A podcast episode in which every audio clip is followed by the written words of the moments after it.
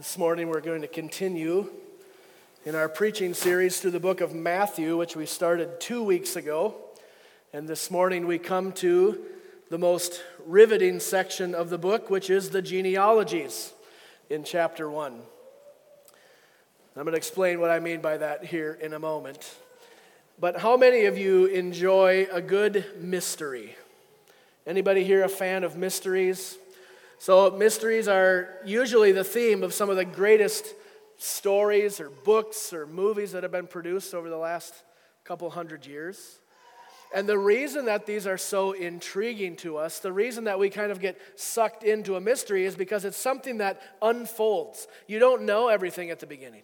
You don't know exactly where it's going. You get little hints and little pictures, and as the character develops, as the story opens up, you get kind of angry when the lead character is falsely accused, and you rejoice when he's finally set right and the truth is exposed. These are things that really draw in the reader, that really hold our attention and captivate us. Well, genealogies are sort of like a mystery. As we read genealogies, which are lists of ancestry, you could call it lineage, you could call it genealogy, but as we trace lineage out and we find out details and circumstances and events that shaped the character or the life of a certain person. And so, in a way, they are like mysteries. Now, sometimes genealogies get embellished. You know what that word means? Expanded, exaggerated. Sometimes a family name or a family history can kind of get blown out of proportion. So my last name is Hatfield, okay? So at least two to three times a month when I give my card or license to someone, they say, Oh, Hatfield. And the McCoys, right? They think this is a big funny thing, and we all laugh about it. I'm like, Yeah, never heard that one before. But the, the Hatfield McCoy lineage, the genealogy, has been embellished. It's been blown up into this huge thing that really just started over farmers and a pig. That's not a very good genealogy, okay? But in the early church, as Paul is writing his letters to the churches, genealogies were a huge thing. In fact, it was such a problem for people getting sucked into these long lists of family traits and histories that Paul, twice in his writing, warns against getting pulled in to what he calls endless genealogies. Let me give you two quick texts 1 Timothy 1, verse 3. As I urged you when I was going to Macedonia, remain at Ephesus, so that you may charge certain persons not to teach any different doctrine nor to devote themselves to myths and endless genealogies, which promote speculations rather than the stewardship from God that is by faith. When he writes to Titus, Titus 3 9, he says, Avoid foolish controversies, genealogies, dissensions, quarrels about the law, for they are unprofitable and worthless. So, the issue in the early church was that people were spending too much time on the genealogies, the, the interesting facts of background and history, to the ignorance of the truth of God's word and the apostolic teaching that Paul was sharing with them through Timothy and through Titus. That was the problem. People were too engaged in the subjective, in the kind of ethereal imagining what was going on. Now, in the church in our day, we have the opposite problem. When we come across genealogies in the text, our eyes sort of glaze over and we, we start skimming through all of these things until we get to something that's a little bit more understandable, a little bit more applicable. I mean, if you can't even pronounce the name, how are you supposed to learn anything from it, right? Well, there is great value in genealogies. In the Bible, there are about 25 lists of names like this, and none of them are without significance everything in the Word of God is not only true, but it is good for us, according to 2 Timothy 3, right? So, what is the purpose of genealogies in the Scripture? That's what we're going to look at this morning. We're going to take a kind of general look at what the purpose genealogies serve, and then we're going to take a specific look at Matthew's genealogy, where we're going to show what is going on here. Now, I'm not saying that this kind of ignorance of genealogies is your fault as churchgoers.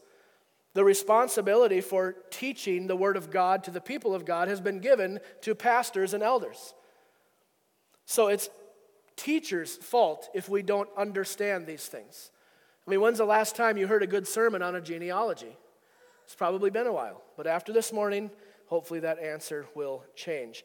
So as we come to Matthew 1, 2 to 17 this morning, we're going to see Matthew reinforce what he stated in his thesis verse, in verse 1.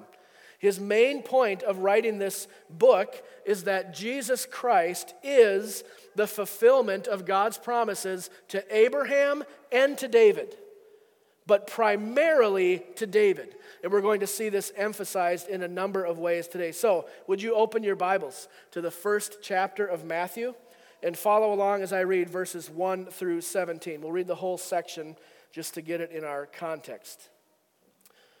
Matthew chapter 1, starting in verse 1. the book of the genealogy of Jesus Christ, the son of David, the son of Abraham. Abraham was the father of Isaac, and Isaac the father of Jacob, and Jacob the father of Judah and his brothers, and Judah the father of Perez, and Zerah by Tamar, and Perez the father of Hezron, and Hezron the father of Ram, Ram the father of Amminadab, and Amminadab the father of Nahshon, and Nahshon the father of Salmon, and Salmon the father of Boaz by Rahab, and Boaz the father of Obed by Ruth, and Obed the father of Jesse, and Jesse the father of David the king. And David was the father of Solomon by the wife of Uriah, and Solomon the father of Rehoboam, Rehoboam the father of Abijah, and Abijah the father of Asaph. And Asaph was the father of Jehoshaphat, Jehoshaphat the father of Joram, and Joram the father of Uzziah.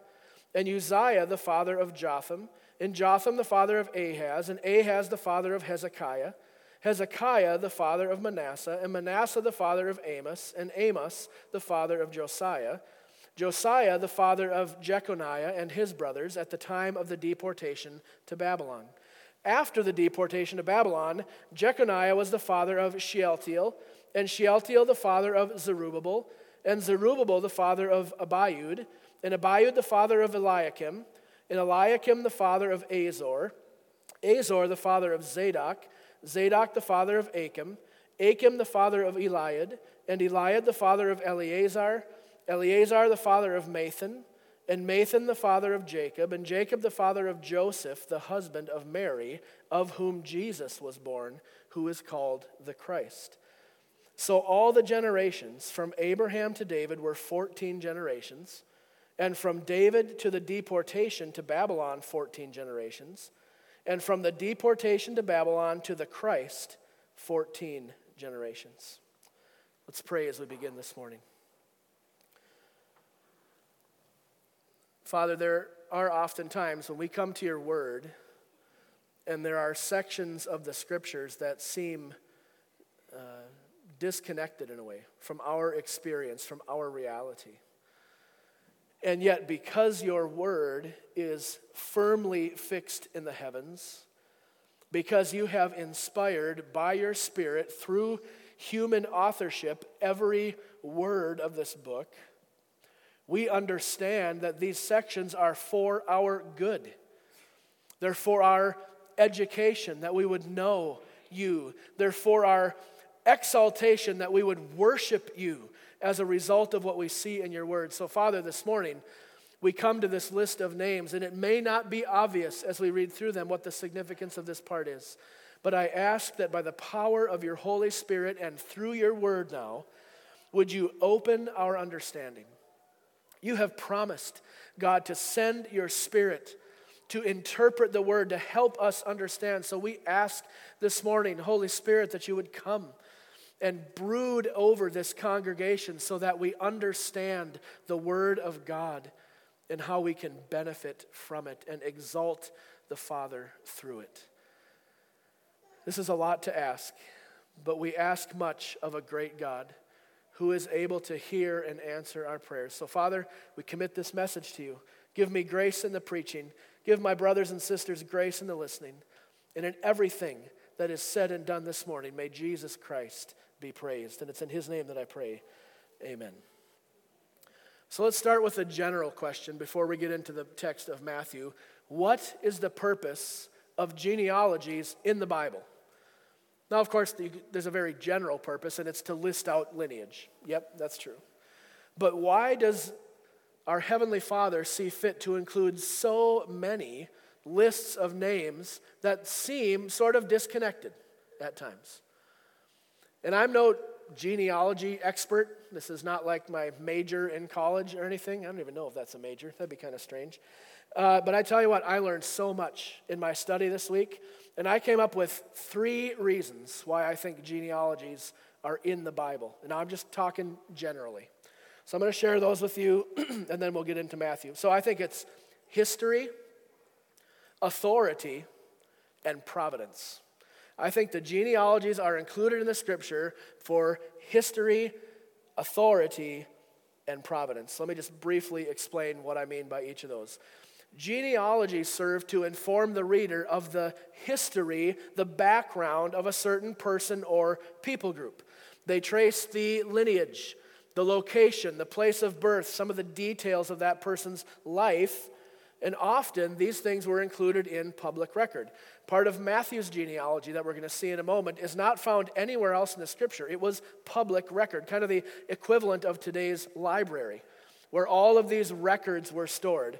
And so these lists of genealogies helped to preserve history, but also to inform the current generation of what had come previous to them. The second thing is that a genealogy helped to reinforce the authority of a certain person. Now, how does that work? What do I mean by that? Well, things were a lot different back then than they are now.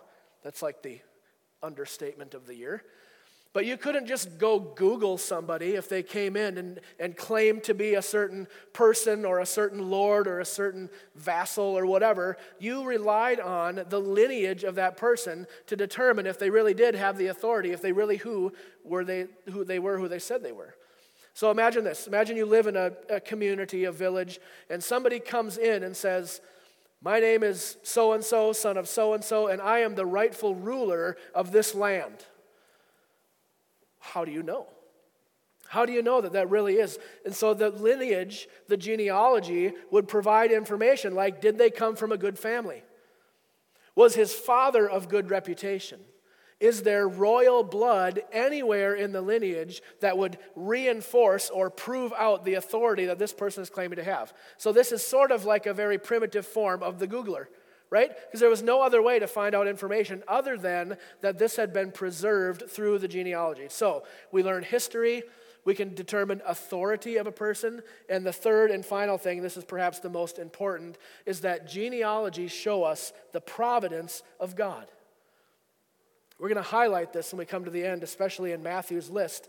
But being able to look back and see how God carried out his plan and his purposes over multiple generations is such a clear demonstration of his guiding hand. We call this his providence as he moves and influences and shapes and directs human history. So, as we read the genealogies in the Bible, it's not just list, it's not just throw away, skim it till you're done. They are evidences that God is sovereign over the history of the world, that He cares about the world, that He has established a plan. We call this the history of redemption.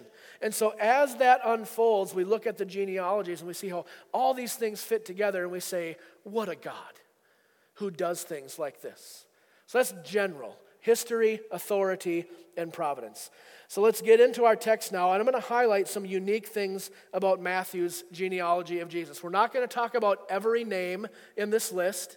We're not going to get into every detail. Rather, what I'm going to do is I'm going to jump around a little bit and I'm going to pull out some of the themes, some of the things that I think are important for us to understand the purpose of Matthew writing this section. Why did he include this? Why not just go from verse 1 to verse 18? Because he has a very specific purpose for who he's writing to and what he's trying to accomplish through this writing. So let's start by looking at some structural details of Matthew's genealogy. The first thing we notice is that when Matthew starts his list, he starts with Abraham, not Adam. And when I first started studying this, I thought, hmm, that's kind of odd. Because if you're trying to establish that Jesus is the Son of God, the promised deliverer of all humanity, then why not go back all the way to the beginning? Why, why start with Abraham? Why not go all the way back to Adam? That's what Luke does in his list. He goes all the way back to Adam. So why does Matthew start right here with Abraham? Well, he does this because he has a different purpose, a different goal in his writing. If you were here last week, we looked at verse 1, and we saw that Matthew's primary purpose is to tell his fellow Jewish readers that Jesus, this Jesus who he's writing of, is the promised Christ, the Messiah. And the way he does this is by emphasizing the connection to David. Abraham's there, but the big thing is David in this writing. So we see him trace the genealogy, starting with Abraham, and then we get down to Judah. And he traces Judah's line. And we know why he does this because the prophets had foretold that the Messiah would come in the line of Judah, the lion of the tribe of Judah. And we see the connection to Jesse, David's father, highlighted because Isaiah 11 says the Messiah is going to be the root of Jesse or the offspring of Jesse. And then as we come down, Matthew's people that he's writing to would have certainly been familiar with the prophets and Micah which says, we read this around Christmas time, Micah 5 2. He talks about Bethlehem, you, Bethlehem Ephrathah, who are too little to be mounted among the clans of Judah. From you shall come forth for me one who will be ruler in Israel. So we see the lineage end with Joseph. Where's Joseph from? It's from Bethlehem, that area. So, all the way through this, what Matthew is doing in his structure is emphasizing the Jesus, David, Abraham connection. And his lineage is going to prove this out to help his Jewish readers understand that Jesus was the Christ. You see, Abraham, not Adam, was considered the father of the Jewish people. Okay, in John 8, the Pharisees are arguing with Jesus, and they tell him, We have Abraham as our father. He was the head. He was considered the main uh, fountainhead, if you will, for the Jewish people. So Matthew, in writing this thing, doesn't go back because it wouldn't have made a lot of sense for him to go all the way back to Adam. It would have been more significant for him to do what he does and go to Abraham, who is considered to be the father of all the Jewish people. Now, there's one other structural thing that Matthew does to reinforce this Jesus David connection, especially. And I thought this was really interesting. He uses a literary tool called a gematria. And I'll explain what that is in a second. Maybe you've read Matthew 1 before, like we just did this morning. And verse 17, look at verse 17 again with me, if you would. So, all the generations from Abraham to David were 14 generations.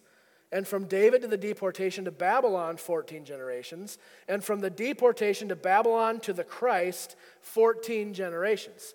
And you might say, well, that's kind of coincidental that it's all 14. That works out pretty well. And you might wonder, what is this guy's deal with the number 14? Why is this such a big emphasis for him? Especially when, like I did this week, you start getting into all these things and you figure out, wait a minute, there's a lot more than 14 there's some, there's some gaps here. Matthew left some things out.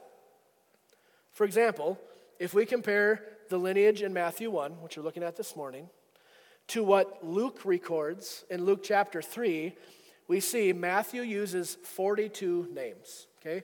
14 plus 14 plus 14. It's 42. Luke, recording the same genealogy for the same person, uses 77 names. Well, that's weird. What's going on? That is a huge difference for two guys recording the same genealogy. So, what's going on here? Are there, is there contradictions in the Bible? Is there something spooky going on? No. No, there's no contradiction in the Bible. There's nothing spooky going on. There's a couple of reasons for this, and it gets back to Matthew's primary reason for writing. And you're going to notice, and I'm going to, I'm going to hammer that this morning because I want us to understand why Matthew is doing what he's doing. If we don't understand what he's doing, it's going to make no sense to us. So I'm going to hammer this as we go through the genealogies. So, Matthew, like I said, is using something called gematria. Now, gematria is the Jewish literary tool that assigns numeric value to every letter in their alphabet. Okay? So, every letter in the Jewish or the Hebrew alphabet has a numeric value. This is not some kind of spooky secret code. It's, it's right there on the surface. It's how they communicated certain things, certain messages in the text. So, Matthew being a Jew and knowing this and writing to Jewish people, uses this. He does something really interesting. The name David in Hebrew is three letters. And the three letters of the name David have a numeric value of four, six, and four, respectively, totaling 14. So the numeric value of the number 14, or of David's name, is 14. I say this not to confuse you or just babble on, but when the Jewish readers read this list, this genealogy, and especially in verse 17, when they see 14, 14, 14, what they are seeing is David, David, David. Matthew is using every resource at his disposal to solidify the connection that Jesus Christ is the Messiah. He is the one God promised and foretold to David in 2 Samuel 7. And so he uses not only the lineage itself, but he uses tools within the lineage to emphasize this connection to Jesus. And this helps, I think, as we read the genealogy. It helps us understand what's going on here. Because Matthew's purpose in the genealogy is to establish Jesus as the Messiah, it is not to establish a timeline. Okay, we shouldn't come to Matthew 1 and read the genealogy with the purpose of trying to figure out the exact lifespan or timeline or whatever of all these kings and things. That wasn't Matthew's point. And it shouldn't be our point either. Also, the difference in number of names. So remember, I said 42 in Matthew, 77 in Luke. This can be attributed to the fact that the word father, or the verb form fathered, can be used not only to refer to someone's dad, their immediate predecessor, but also in terms of was the ancestor of, or I am the descendant of. So we know that. It's used that way. Look at verse 8 of Matthew chapter 1. I'm going to give you an example of how Matthew does this. Verse 8 says, Asaph was the father of Jehoshaphat, Jehoshaphat the father of Joram, and Joram the father of Uzziah. Well, Joram was not Uzziah's dad. In fact, there were three kings between Joram and Uzziah. So, how can Matthew say, yep, this is how it went. Joram and Uzziah, they're connected. He was his dad. He was the father of. Well, he's using the term father in terms of was the ancestor of. So we can't get thrown off by these things. We shouldn't come to the text and say, oh, there's something spooky going on here. We need to understand what is called authorial intent. What did Matthew intend to do as he is writing his gospel? And when we can understand that, it will serve us in our understanding of the rest of the book. He's not doing anything wrong. He's still tracing the line of Jesus all the way from Judah down to David down to Jesus. So, those are a couple of the unique, sort of structural things that Matthew does. And now let's spend the rest of our time looking at some of the content of this genealogy. And by content, of course, I mean people. and this is probably the hardest part of my preparation this week because every person on this list is significant in some way. Every person plays a key role in the development of how the Messiah is going to come into the world. But I don't think our time is going to be well spent if I just go through the list and say, well, this guy did this, and then this happened, and he died, and then this person did that. Rather, what I want to do is I want to point out a couple of the oddities. We can get the general sense of what's going on here. We know how descendants work. We know how this person fathered this person and they came to power. We, we kind of, I think we kind of generally understand that. But I want to point out a couple of things that are unique to Matthew's list here and explain why this is such a big deal. One of the most striking features of this genealogy compared to any other, even compared to Luke's, is that Matthew includes women in his genealogy.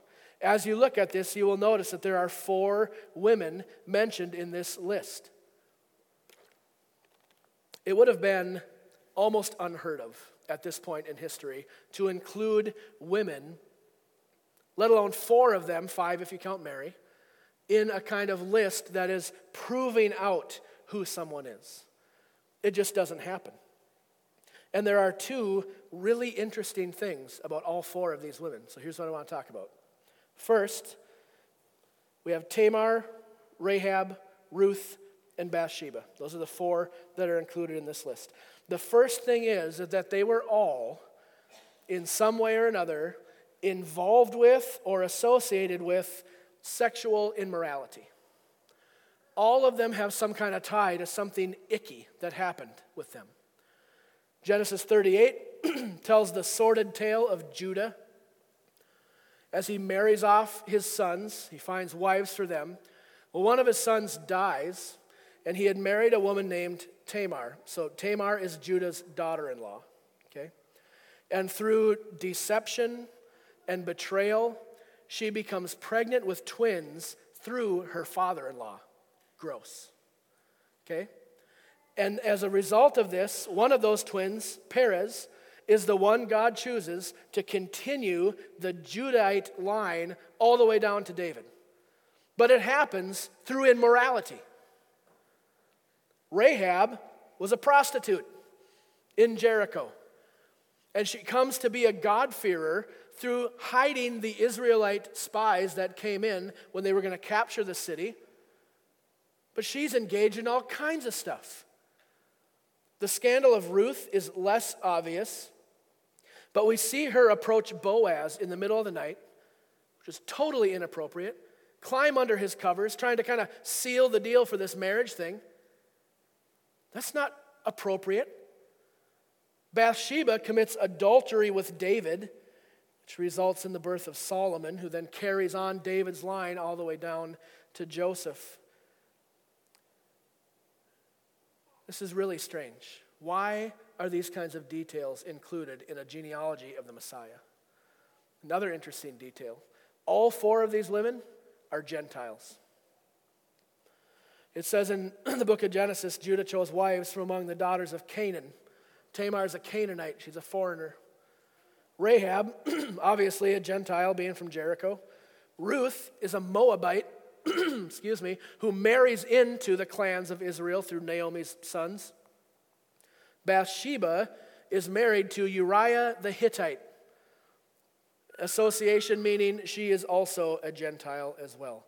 So, why? Why does Matthew include four Gentile women who are wrapped up in sexual immorality in one way or another and have colorful backgrounds? Why does he include these in the lineage of the Messiah? start with the Gentile thing. I think the Gentile thing is pretty clear, and I hope that you're tracking with me on this too. Jesus, the Christ, the Messiah, is going to be the Savior not only of the Jewish people, but of the whole world. Right? This is made explicit as the early church is born and the apostolic teaching takes root and it explodes into the world. So, by sharing that in Jesus' lineage there is Gentile blood, it prefigures what is going to happen when the salvation that Jesus accomplishes goes beyond ethnic Israel to the whole world. So, we see in this inclusion, it is a universal salvation.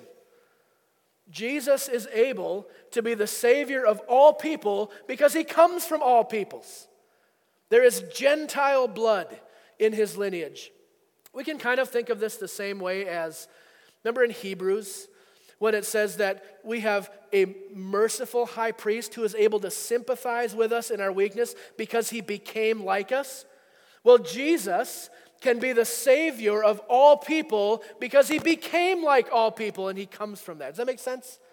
So I think this is, detail is included in Matthew's genealogy because he is foreshadowing the global effect that the gospel of Jesus Christ will have in the world. It is not reduced, it is not limited to a small group of people, but it is universal to save all peoples. Now, as far as the sexual sin goes, this scandal, and we need to be careful here because I am not saying that God approves of all of this. We got to have a category in our head to see God using and working through the sinful actions of men without He Himself approving what's going on. So, just because the Bible records things that are true and accurate does not mean that is God's stamp of approval on the action. You tracking with me so far?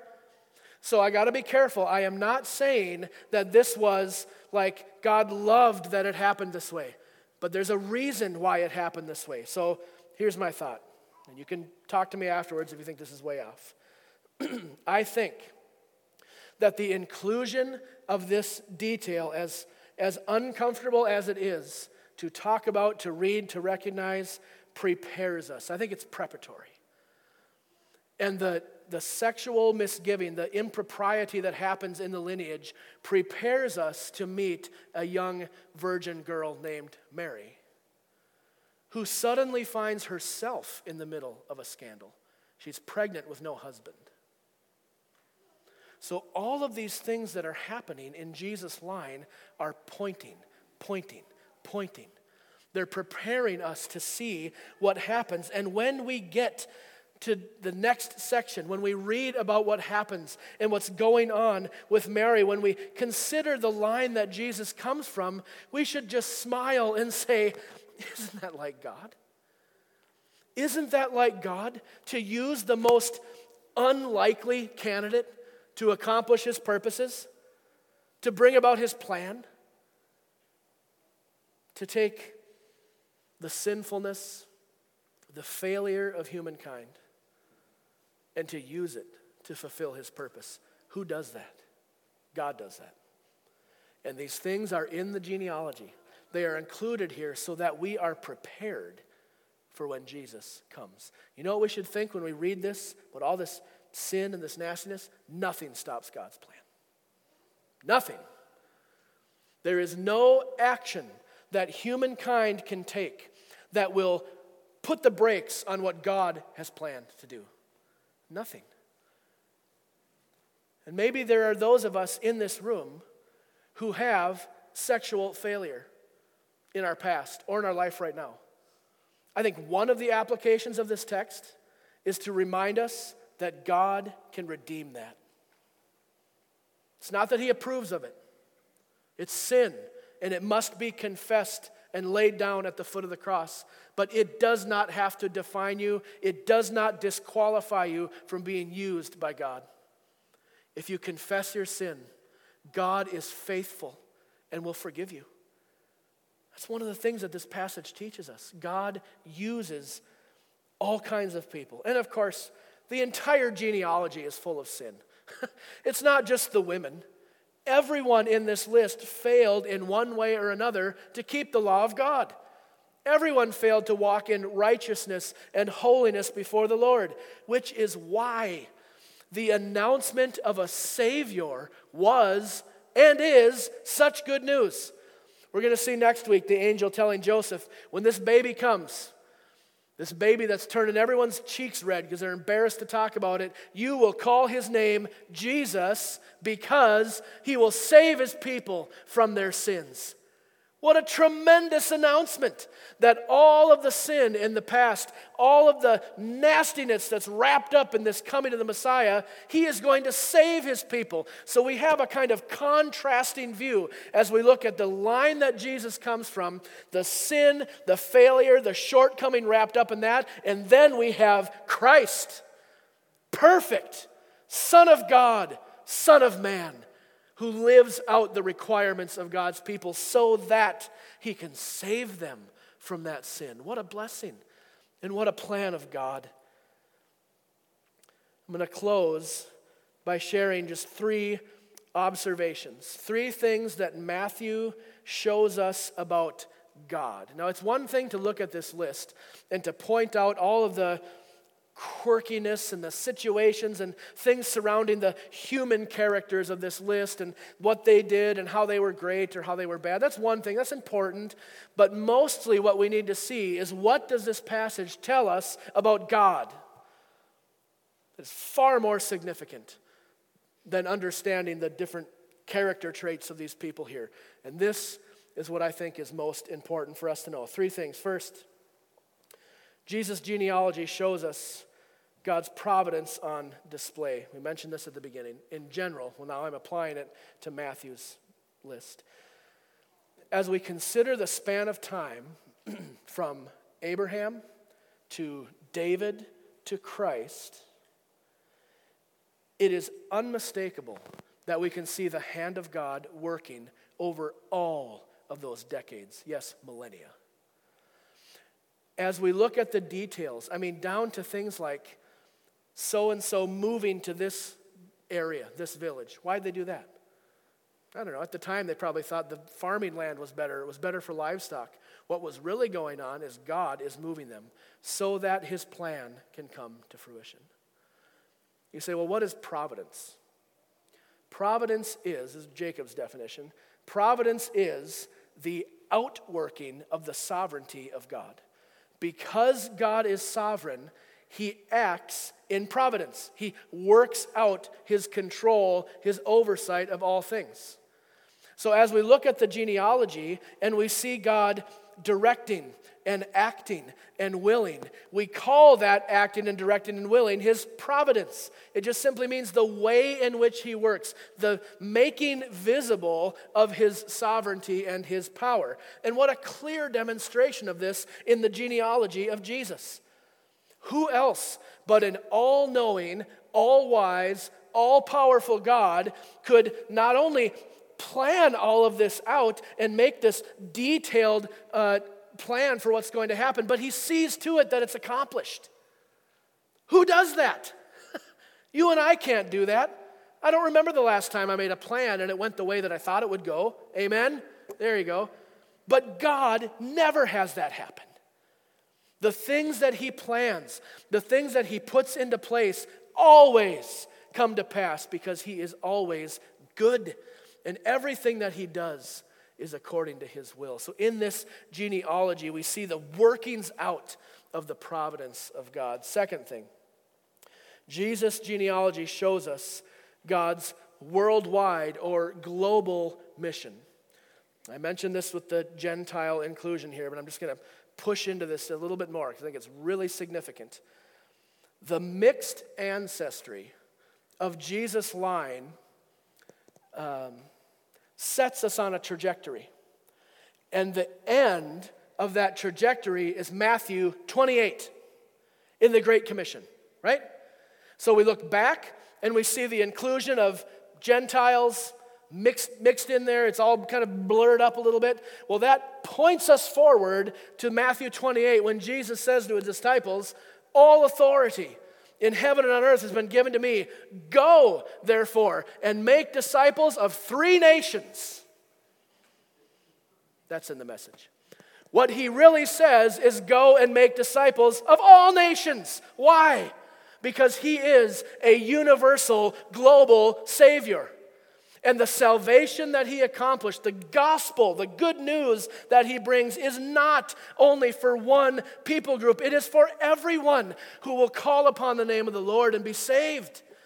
So we see this global purpose of God in the genealogy of Jesus with the inclusion of these Gentile women who are in Jesus' line. Third, finally, Jesus' genealogy shows us that God chooses unlikely people to accomplish his plan. And I think this might be the most encouraging of these three things for us. I mentioned this before, but I mean, would you and I ever make a plan like this? When we consider the global significance of the coming of the Son of God, would you and I plan things out so that it is dependent upon weakness, failure, and sin? No. We're kind of a choose the cream of the crop kind of a people. It's not how God works. He chooses the most unlikely people because he delights in demonstrating his strength compared to human strength. You know that? God delights in using the underdog, the weak, and yes, the sinful to accomplish his purpose. We see it in the genealogy through all of the failure of those people. We see it in Jesus' ministry. Look at who he chooses to be his disciples. When Jesus is choosing those who are going to take this gospel to the four corners of the world, he does not go to the synagogue first. He doesn't choose the most qualified on paper, the ones who have the extensive lineage and degrees and paperwork to go with them. He chooses unlikely people fishermen, doubters, tax collectors. These are not cream of the crop. This is bottom of the barrel from a human perspective. So, why does he do this? Because God delights to show his power. He delights and takes pleasure in the demonstration of his power. And it doesn't stop with the disciples. Even now, God loves to show his power and goodness through our weakness. Paul says this, 1 Corinthians 1 but God chose, that is, intentionally on purpose, God chose what is foolish in the world to shame the wise. God chose what is weak in the world to shame the strong. God chose what is low and despised in the world, even things that are not, to bring to nothing things that are, so that no human being may boast before God. You, do you identify with any of those words at times?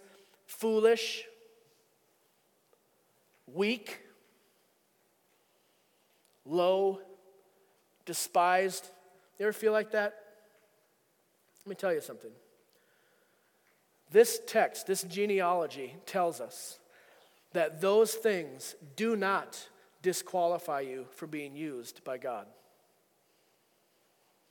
God is not looking for the degree. He is not looking for the education. He is not looking for the qualification necessarily. He is looking for those who know their position before Him, who know their weakness, who know their limitations, and who are willing to be used by God. God takes great delight in this. So if you if you consider yourself unfit for service, whether because of past failure, you don't feel qualified, you don't have the right degree, Remember this text.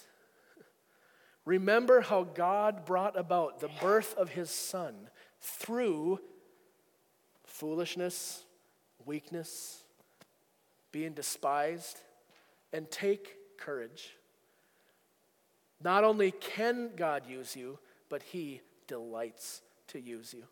Because in him using you and me, unlikely candidates, it displays his glory and his grace in a unique way. So take heart. This is what the genealogy of Jesus tells us, among other things. And I think this is a great encouragement for us. So, next time you come to a genealogy, remember God is at work. He is at work accomplishing his purposes. There is great significance, even if you don't understand every single detail, that's okay. But be reminded that God works all things according to his will. Let's pray together. What a wonderful reminder, Father. What a wonderful reminder that you have established things in such a unique way. And it just highlights your power and your glory and your supremacy over all things.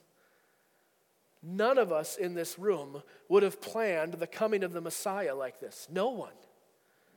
But you work through weakness, you use failure.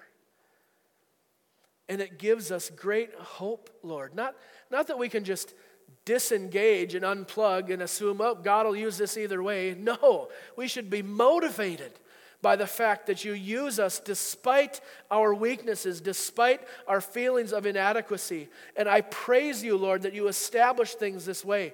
I praise you that Christ came in humility from a mixed lineage because it gives us hope that the gospel can come to us, that the salvation that Jesus brings with him is available for us. So, God, press this word into our hearts now this morning. I am sure that there are people here who have not yet surrendered their will and their heart and their life to you. Maybe being held up by some thing in their past, some sin. Father, break through that this morning by the power of your Spirit and through your word and draw your children to yourself. Lord, for those of us who know you, who can call you Father, would you strengthen and encourage our hearts? as we so often feel inadequate in the things you've called us to do, but help us to remember that you will work through our weakness, through our inadequacies, so that you receive maximum glory. And I pray these things in Jesus' name. Amen.